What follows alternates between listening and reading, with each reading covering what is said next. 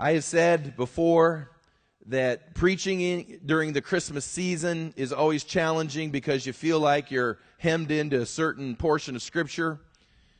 But it is important to review the coming of the Lord. And, uh, and so I'm always asking the Lord, Lord, give me something fresh, new, important that the people will cling to as we one more time review the important story. So if you have your Bibles, open it up to Matthew's Gospel again. I'm going to be reading out of Matthew chapter 1 here momentarily. Matthew chapter 1. I'm going to be talking about the inspiration of incarnation.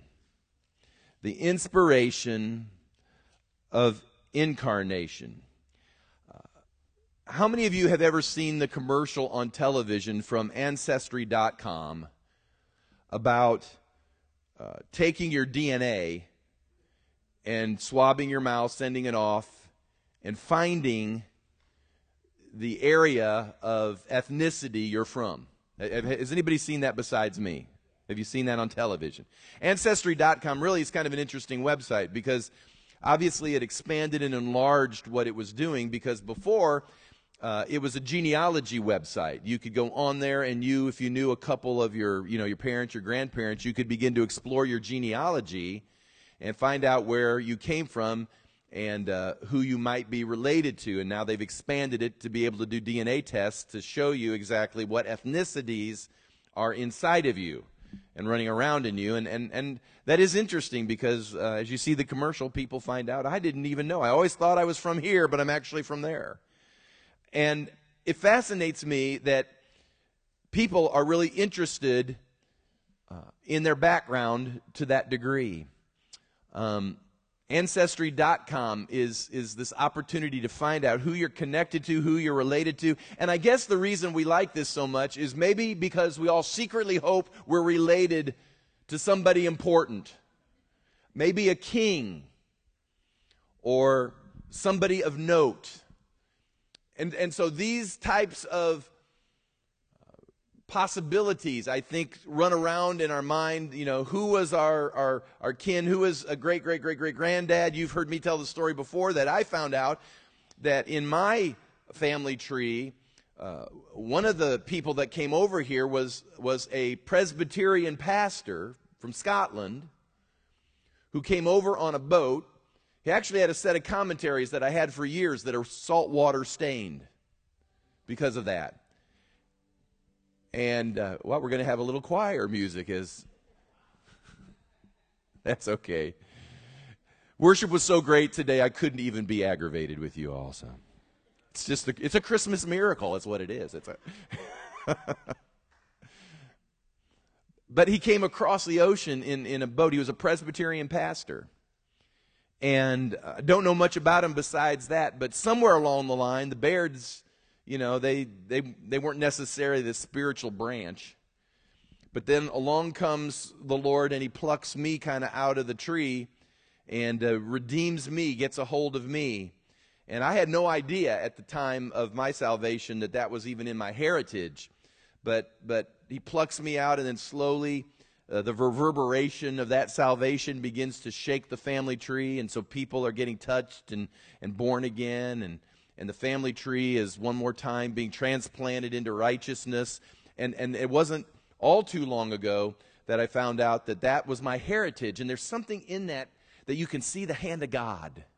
That there was this Presbyterian great, great, great, great grandfather, pastor, who who came across for whatever reasons to America, maybe as a missionary. I don't know. We, I don't know the story. I can only imagine the story. But he comes across the ocean to America, and somewhere along the way, the, the, the family lineage gets sidetracked. But how many of you know the hand of God shows up in the family tree again? And it's just an encouragement. So I guess maybe in people's minds, uh, they like to know kind of where they're from and all the stories, all the stories behind that. And as you see the Gospel of Matthew, especially in chapter 1, I, I'm not going to read to you the first 17 verses, although I'm going to say some things about these first 17 verses because you see Jesus' family tree. You see the genealogy. Now, I thought about reading the genealogy and preaching from the genealogy today, and I thought how excited you all would be with that. Can anything good come from a genealogy? I'm not going to do that, though, to you, because Matthew is setting something up here, the genealogy, because he's going to get into verse 18. And, and that's where I do want to read some things to you, kind of to set the stage, to help you understand why these things were put in there, why it's important to you and me to know these things, and, and how relevant it is to all of our lives. So if you have Matthew chapter 1, verse 18, if you're there, say, I'm there. All right, let's Let's read. It'll be put on the screen as well, beginning in verse 18. Now, the birth of Jesus Christ was as follows. After his mother Mary was betrothed to Joseph, before they came together, she was found with child of the Holy Spirit. Then Joseph, her husband, being a just man and not wanting to make her a public example, was minded to put her away secretly.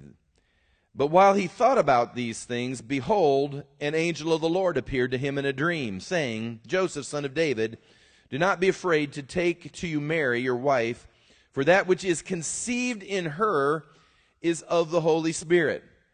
Now, understand there's some things that are being explained, even scientifically, to Joseph right now. He's saying to Joseph, I realize that neither you nor anyone else has had physical, intimate relationship with Mary, but she's pregnant. And she's pregnant not because she's been unfaithful or that she's strayed or wandered, but she's pregnant because the Holy Spirit Himself has come inside of her, and because of the seed of the Word has implanted her, and now that which is inside of her is of God. And it says here that she will bring forth in verse 21 a son, and you shall call his name Jesus, for he will save his people from their sins. So all this was done that it might be fulfilled which was spoken by the Lord through the prophet, saying, and then the angel is quoting Isaiah. Isn't it good to know that angels quote the Bible? Behold, the virgin shall be with child and bear a son, and they shall call his name Emmanuel, which is translated, hear this, those three words are game changing words God with us. That changes everything. God with us. The inspiration of the incarnation. Now, all of you know there are four gospel accounts, and each gospel writer writes their accounts with a particular audience in mind. Now, I understand the Holy Spirit is the one who inspired this, but the Holy Spirit in inspiration uses human beings, and he used these early writers in such a way that the Holy Spirit superintends the very Word of God through their personality, through their perspectives, in such a way he overshadows them that when they begin to write, they write the very Word of God. They're writing God's very thoughts. And each one, as the Holy Spirit has inspired them, is being used of God in order to write a particular audience. For example, and I'll come back to this in just a moment, Matthew, when he was writing, was in particular writing to the Jews because the Jews were going to have to understand some things in order for them to receive the gospel. Now, if you go to the book of Mark, and you begin to read the book of Mark, you'll see that Mark talks a lot about the kingdom and power. And, and, and most scholars believe Mark was being used to write to the Romans. You have Luke. Luke was the doctor. Uh, the doctor dealt with a lot of healing and miracles in his accounts. And, and again, scholars think that the, the, the general audience for Luke was that of the Greeks or the Gentiles uh, because they would have to be confronted with issues concerning what they considered to be deity. And, and he would have to challenge that as he would begin to explain Christ's deity. And then finally, you have John, and, and John was used in order to maybe put out some more doctrinal things, and most believe that he was writing to those who would be the first fruit into the very church of Jesus Christ himself. So I tell you that simply to say that the reason we have these four gospel accounts, I had people come to me and say, why do we have four accounts and why don't all of them say the same thing and some overlap and why is this? And basically, it's because God was using each one to reach some people, different groups of people. It's just like today. Uh, God will use different preachers and teachers and pastors, and maybe there are certain gospel accounts that resonate better with you. It's, it's His way of reaching people. He's not hemmed into just one mode. So, Matthew, in order to be effective and to reach this target audience of Jews, was going to have to begin to elaborate uh, concerning Jesus' pedigree and his background. The Jews had this thing about lineage. Uh, they understood the scripture, they understood uh, what God said all through the prophets concerning the coming of the Messiah. And this lineage was going to have to prove in their mind that Jesus was linked to the right people he was supposed to be linked to in order to officially be the Messiah. And he was going to have to have this kingly as well as priestly uh, uh, heritage or DNA in order for him to rightly lay claim to the throne of God Himself and be the Messiah. And so the Jews would have necessity had to have seen this genealogy, which is why Matthew, being used of the Holy Spirit, has written down all of these names and all of these so and so begat so and so begat so and so. Now, now as we're talking about this, understand that the Messiah was going to function uh, in much the same way the high priest was going to function in the Old Testament for the people of God. Uh, the Hebrew writer will help us in the book of Hebrews make the connection between Jesus the high priest as Savior uh, and how that is analogous to the high priest of the Old Testament. Now, there are two things, two important qualifications in order to be a high priest. Number one was this the high priest was the one that had access to God. Now, understand, even in the Old Testament, the people themselves, we, we, would see glimmers of grace, we would. And we would see glimmers of this access that would take place outside of what God had laid down with regards to temple worship. But by and large, for the people to access God, they access the Lord through the high priest and that sacrificial system. Most of us know this. And, and, so, for a high priest to be a high priest, he had the ability to access God. So, that would be important to them. Can the Messiah actually access the Lord? The second thing was the high priest had to have the ability to identify and sympathize with the people. In other words, the high priest would be the one that would gather up uh, animals, blood, all the sacrifices. He would be the one that would gather all of this up. And on behalf of the people, because he could identify with the people, he could sympathize with the people, he was the one that could stand before God and say, Oh God, here's the blood, now forgive the people. So you're following me. These things would be important to the Jewish mindset. And not just anybody can be high priest, not just anybody can stumble along and do these things. So this genealogy becomes critical for these, these Jewish uh, uh, seekers to begin to understand how Jesus could be both God and man. He had to be God in order to interact with him, but he had to be man in order to sympathize with us. And so I want to review just a couple of things, and I realize most of the time we come to church for inspiration. There's nothing wrong with inspiration, and I'm going to get, hopefully, to some inspiration before the morning's over. I also want you to know that at the first of the year, I got this really crazy smart board back in the office there that somebody gave me. And it's like it's scratching every teaching itch I have right now. Because you can mark on it, and then you can, er, and it's all electronic, it's all computerized. It's really cool. And so I'm going to be able to just underline and write and make arrows and draw pictures, and you will be amazed. Hear me. We don't just need inspiration, you need taught. My people perish, the Lord said, for lack of knowledge, not for lack of inspiration. The church isn't dying on the vine because it lacks inspiration. It's dying because it's lost teaching. It's lost understanding. It's lost its ability to, to hear the word and apply it and connect dots.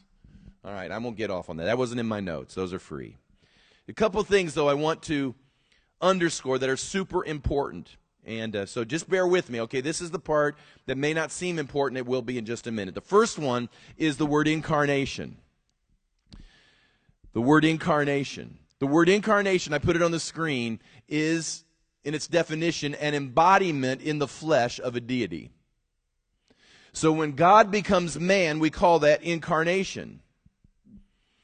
After Matthew proves Jesus' humanity and lineage, he then tells the story here in verse 18 that I read to you of how God and man linked together.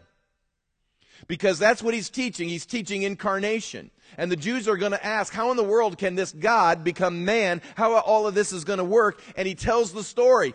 He says, Mary, who had sex with nobody, gets pregnant by God himself because the Holy Spirit himself comes and conceives Jesus inside of her, which is very important. Because the Bible tells us that in Adam all have sinned. So that means all of us here in this room are sinners. I know that's, you can't hardly say that anymore in the day and age we live in. How dare you call me a sinner? I mean, listen, this is theology. In Adam, we have all sinned. Why is that? Because every procreation that has taken place down through the years, has passed along the seed of man to you and me, male or female. Some, we all had a daddy here. I know this is running against modern secular biology. We all had a daddy and we all had a mommy. And the seed was passed along, and in that seed, each of us contracted the disease from Adam. In Adam, we all have sinned. But here's the thing about Jesus that makes him different. His seed wasn't from Adam, his seed was from his daddy. So you understand, Jesus comes into this thing different. Incarnation. And so Matthew begins to talk about incarnation. And he begins to give this text of this amazing story that's taking place here. And this is the second word that seems like this big word. And I know some of you are saying, I didn't come here to go to school. I didn't come here to go to college. I didn't come here to do Bible college, Pastor. I just, I just want to be inspired. Listen to me. I, I want you to be inspired, but your inspiration will last until tomorrow at about 430. And then it's gone. I want you to be taught so that it'll take you through the week and the years. Hypostatic union. Don't, don't shy away. You are, and there's no test on this. But that, that phrase has to deal with how these two natures, human and divine, are inseparable. Jesus was fully God. He was 100% God, and he was 100% man. He was not mixed or diluted in either. This is what really is mind blowing. He was united without losing either identity. And this is really hard. You're saying, man, this is hard, Pastor. I mean, you mean he's always God all the time, fully God? Yes. And he's, he's always human all the time, fully human. He's that too? Yes. I understand. If you're gonna, if you're gonna slip into your normal rationalities and logic, you'll go tilt but he was one person, the only person to have ever existed as one person who had two natures. Now you say, why does this matter? Now we're going to get into the inspiration part, all right? You ready to get into the inspiration part? Come on, download me, download me some excitement. Why does it even matter? It's because up to this time, God to people related to them mostly, and this is another big word, but hear me, mostly as a transcendent God. What that means is, is that for most people up to this time, God was this holy other. He was beyond comprehension. He was out there somewhere, but God is is just I mean, he's God. God is God, and I'm not God. And and how how can I even understand? He knows more. He he sees more. He can be everywhere. I mean, God, think of all the things that God is that you're not. And there is this transcendent God. And I mean, how in the world can I even know him or relate to him or get any understanding to him? I mean, I would be like this amoeba compared to God. I mean, God to me, I mean, there's not even a comparison. There's not anything close. And this is how, this is how the people understood and related to God for years. But now all of a sudden, when there's incarnation or when Jesus shows up, transcendence also becomes, is another word, immanence. And immanence means that he is completely relatable. So he's not just this God who's out there, who, who is distant and I can't get a hold of, but all of a sudden I see his face. I can hear his words. I can, I can, I can see emotion. He walks with me. He talks with me. He gets me. He understands what goes on inside of me. Think about this. When God would tell the people things when he was just transcendent, how easy it would be for you and me to go, that's easy for you to say. You tell me to do all these things, and you're God, and you're clueless, God. You don't know what it's like to be me because you're God. And all that changed with incarnation. Jesus steps into human flesh, and he begins to be this completely relatable God who now gets. Now, I'm going to I'm going to parse this carefully. But he now steps in, and you can no longer say, You don't get what I'm going through. I often tell people this all the time. And when they're, when they're facing a challenge or they're facing an injustice or an unfairness, and they're going, nobody understands, nobody gets it. Where is God? You know where God is when you're in your injustice? He's remembering back to when he was on his cross and he was in his injustice. Don't tell me he doesn't get injustice or unfairness. Don't tell me that. He gets it. And he conquered it. And you can too. Are you, are you, are you seeing where we're going here? So let me tell you practically what that means. All right? Practically, this means I put three things down here. Number one is this practically, it means that God understands. Now, I know people have challenged me through the years, and you're saying, are you telling me that there, there was a time God didn't, God didn't know or see? No, no, I'm not saying that. I'm just saying, I'm just saying that you can how do I want to say this? That you you can watch, a, let's say, a news account of of uh, a special forces guy or a, a, a Navy SEAL who is going and doing some special op, and and as they're doing this special op, uh, you can watch it happening. One of my favorite shows, by the way, has become that show is called Seal. I hadn't watched it in several weeks now, but I like it because it just shows what all these special op guys do, and it's really interesting to me. And, and I can understand, in other words, I can watch that show and I can kind of understand what they're doing. And I can understand like how you qualify for that and how you have to be prepped for that. I can understand all those things, but that's a different understanding than if you dropped me in Afghanistan and said, now you go run into that building. Are you following? You understand differently at that moment. Now, God understands already everything, and He did prior to Jesus. But this understanding now with incarnation comes at a whole nother level. If you would have looked at God before Jesus came and said, You understand I'm being tempted, God would say, Well, yeah, I understand that you're not me and you're being tempted. But it's different. I, I, mean, this is just me. I just, I just believe that there's a, there was a difference that took place when incarnation happened, even, even in God's relatability. I, I just, I know, I know some people that are probably watching by Facebook Live are freaking out with me saying that, but, but he understands. That's why incarnation happened. Number two, because of that, he cares. He, he cares. Now, he cared before, but I mean, he cares because he understands he, he weeps with you. Do you understand? When, when Lazarus had died, Jesus wept at that moment. He wept over Jerusalem. He cares. He understands. He's not this compassionless God who's just waiting up there with his big club, waiting to beat everybody and wipe everybody out. Do you understand? If that were God, he would have wiped us out a long time ago. Had plenty of reason to. But he cares. It's not in his nature to want to just wipe things out. His, his holiness ultimately will have to be vindicated in his justice. But I'm telling you, he's long suffering and compassionate and he cares and he understands. Because of the third one, he has experienced it.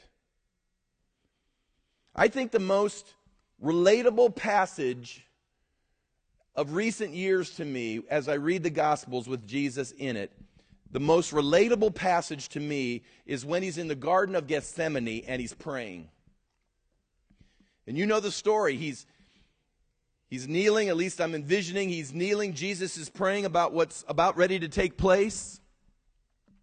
And it says he begins to sweat drops of blood. Biologists tell us it's because the stress on him was so great the capillaries in his face were bursting.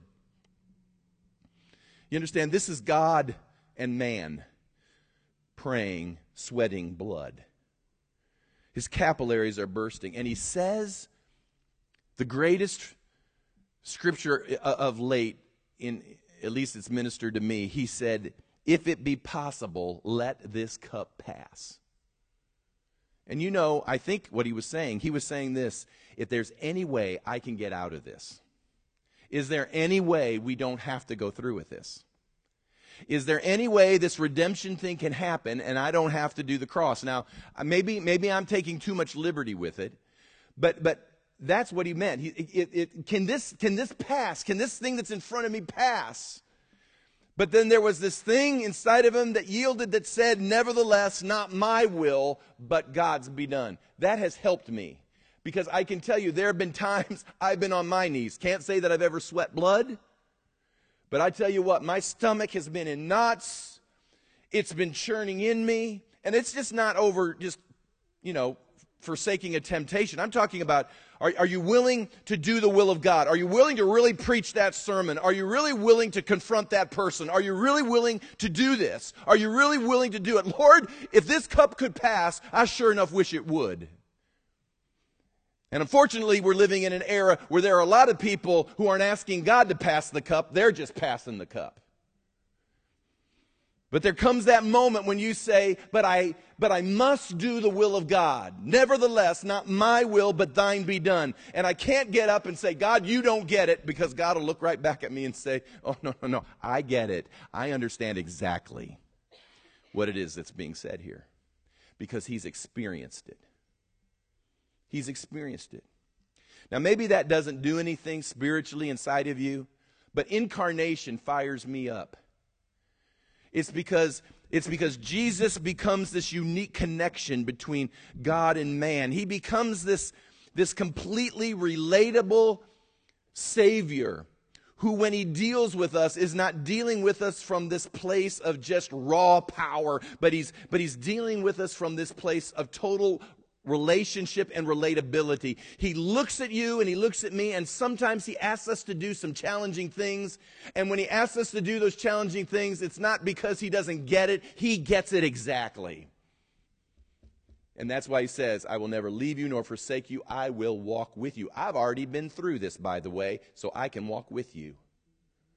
That's why incarnation just becomes this incredible inspiration to me.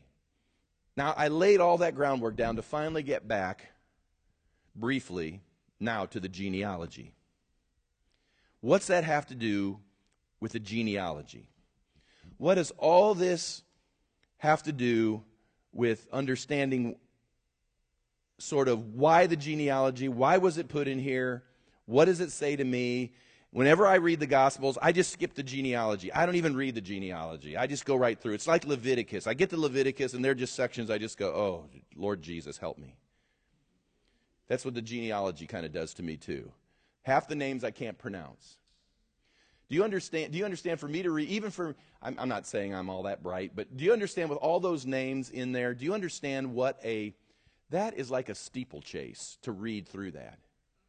That, that, is, that is like, Anybody that can read that and get every one of those names right first time through would be amazing. So, so what's the big deal? I want, to, I want to tell you about this genealogy. And there's just going to be three quick things, and then we're, I think we're going to wrap it up with those three quick things. But they just really spoke to me out of this genealogy and incarnation and what the Lord was saying to me this week in the Christmas story. And number one is this the family tree does not determine my destiny. The family tree does not determine my destiny. If you'll read and could study all of those names in the genealogy that eventually got to Jesus, you will find out that some of those people in the family tree were like really rascally. They were like scoundrels.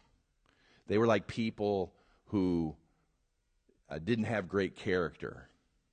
And yet, out of that family tree comes the Savior of the world, Jesus. Now, that's really important to me because sometimes I think there are people who believe that they are somehow bound to their family tree. I don't know what your family tree looks like. I won't pick on your family tree. I told you a little bit my, about my family tree. But I tell you, we've got a few characters in our family tree.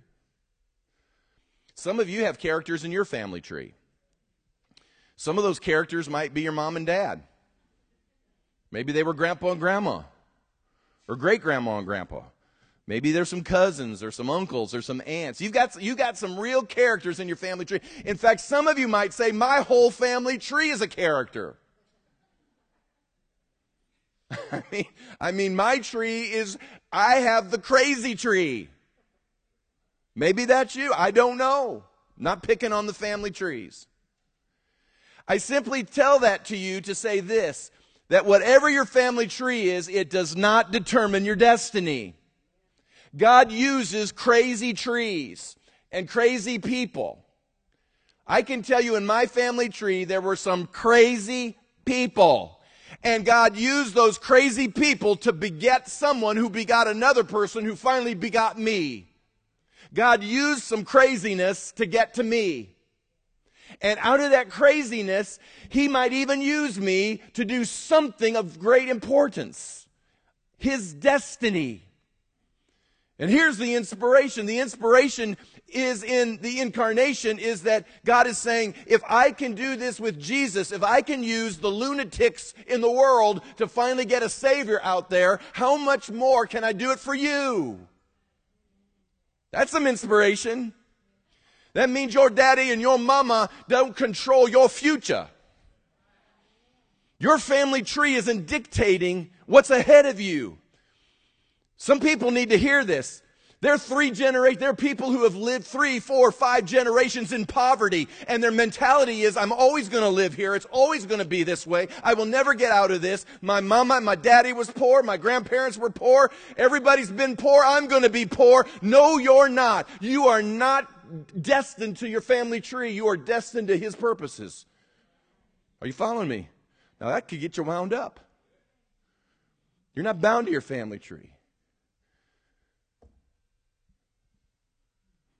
I had, I had, you could say I had, I had parents that had mental illnesses. I had parents that had uh, poor character. I had parents that ran around on each other. I had, par- you can go down the list of all the things, and you could say, and the reason he did it is because his, his dad did it, and the reason his dad did it is because his dad did it. And I'm here to tell you that the family tree does not determine your destiny.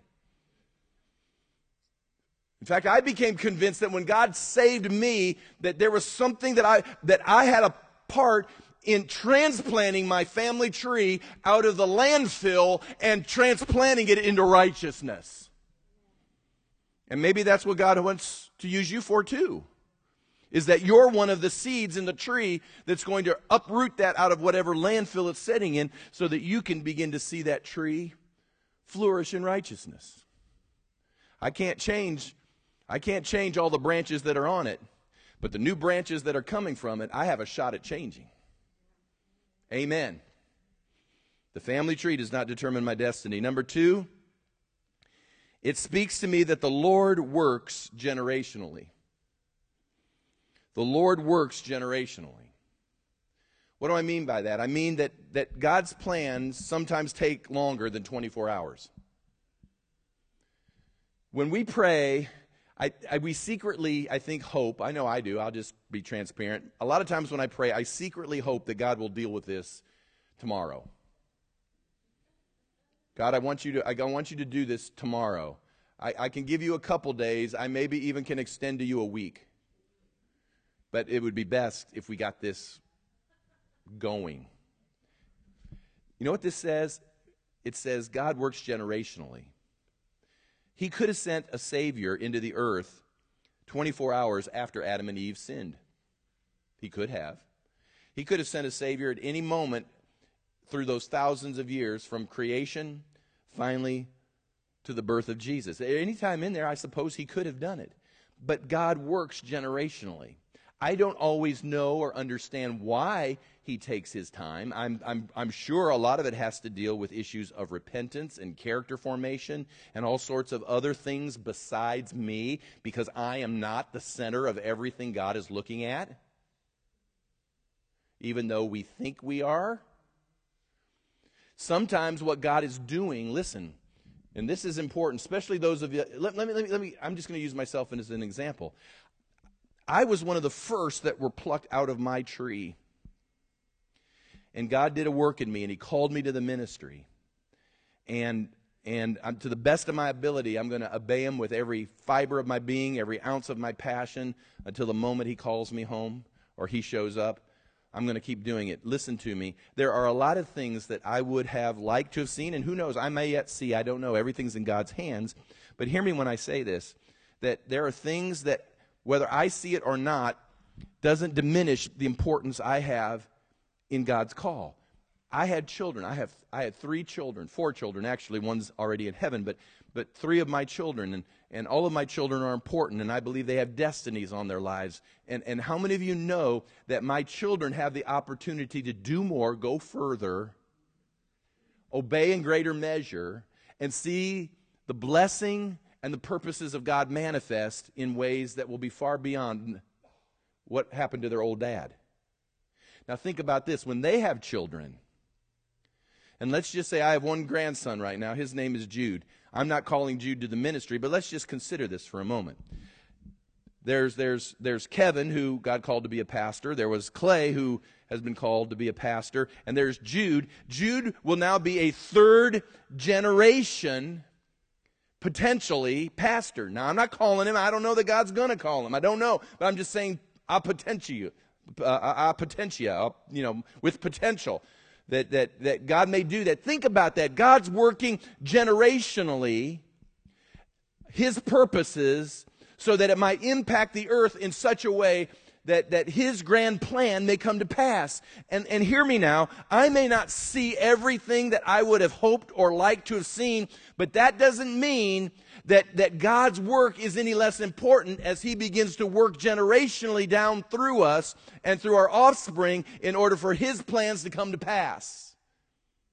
Now, I know it sounds quiet in here, but right now that kind of thing really inspires me because one of these days somebody's going to do some research if jesus tarries somebody's going to do some research when i'm long gone and they're going to trace it back like i did to that presbyterian pastor on that ship and they're going to see that there was a man in Charleston, South Carolina, who God used to maybe some small measure to accomplish his will, but it started this generational effect that begins to impact a region or an area, a state or a nation in an amazing way.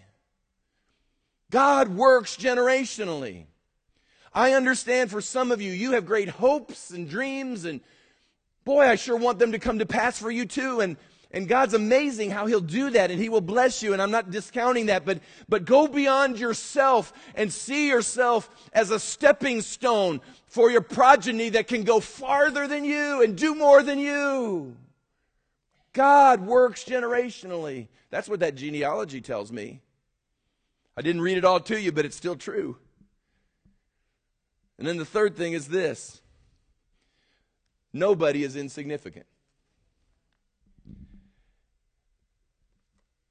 There are a few of these names, if I were to read them to you, you would say, I know them. I thought I, I think I, I saw the name Solomon in here. I see Boaz. Few of you would know Boaz. Isaac, I see his name in here. Um, but I could read you a bunch of names here. Do you know Joram or Rehoboam? I mean, you may have heard it briefly. Um, let me see if I can pronounce this. Aminadab. How many of you know Aminadab? Tell me about Aminadab. Anybody here can tell me about Aminadab right now? Nobody. Bishop knows him. You know him though, don't you? That's not fair. I, I got I got I got to up I got to uptick my reading to catch up with you. All right. Does anybody beside Bishop Fred know about Aminadab? All right. No. Uh, Je- Je- Jeconiah or Jeconiah. I don't even know. See, I can't even pronounce it. Eliakim. You, you, you, ever heard of any? Uh, you haven't heard any of these, have you? Heard a few of them, but you haven't heard of all of them. Hear me though. None of these guys are insignificant. They're in the genealogy. What's your name? Because I'm here to tell you, you're not insignificant. You're not insignificant to God. You may feel at times insignificant, but how would you like, how would you like to have been immortalized in a book that is forever established in the heavens? I don't know who Aminadab is, but his name is written in a book that will last forever. And I suspect back in his day, there were probably people who were saying the same thing you and I are saying, Amina who? Aminadab? No, I don't know an Aminadab. I knew it a Minahiah over there, over, you know, across the river, but never an Aminadab. Who's he? Hey, his name is forever established in the Word of God. In the heavens, nobody is significant. You are not insignificant. You have been called and touched by God. If, if you have responded to his his call and his outreach and his wooing, he knows you by name. You are not insignificant. And right now, God is doing something through you and through me and through us. He is doing something of such magnitude that it may feel at this moment as we sit in this place to be somehow insignificant. But I'm telling you, there are eternal, nation shaking purposes that are beginning to manifest. City shaking I believe that with all of my heart. Because God delights in taking that which seems insignificant to the world and calling it significant. That's why he chose Bethlehem and not Jerusalem. That's why he chose David and not his brothers.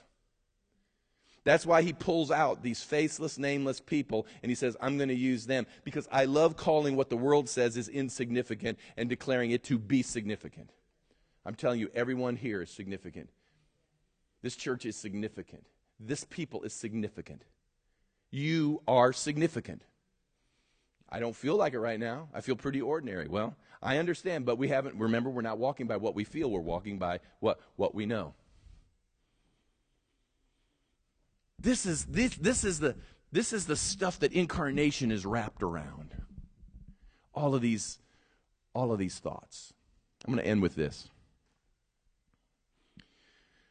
Some of you still remember, uh, some of you may know just because you knew Legacy at one time. In fact, we spent 10 years, a decade over at Sam Rittenberg. And uh, when we were in that location, I remember walking into the church facility uh, one morning. It was pretty early morning uh, that I got there that day. No one else had arrived yet.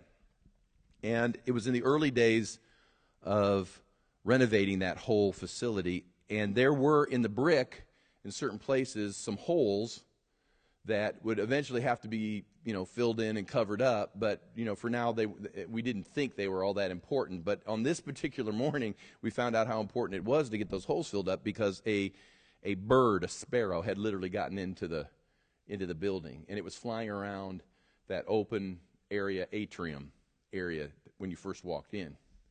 And I'm watching this bird fly around, man. I'm in there and it's just, it's going nuts. It's going crazy, you know, because it's, it's locked in. It, whatever hole it got in, it couldn't figure out that's the hole to get out of. And I'm going, oh, this is great. Everybody, everybody comes to church today and we have a live bird in the atrium. What do you do with that? You know, do you, do you, say, do you say, it's a sign. It's a dove. It's actually a dark dove. It's the Holy Ghost. You know, what do you do with that? I don't know what you do with that. This bird's flying around. I'm sitting there going, "Oh, great! No, I no, we couldn't do that because this bird.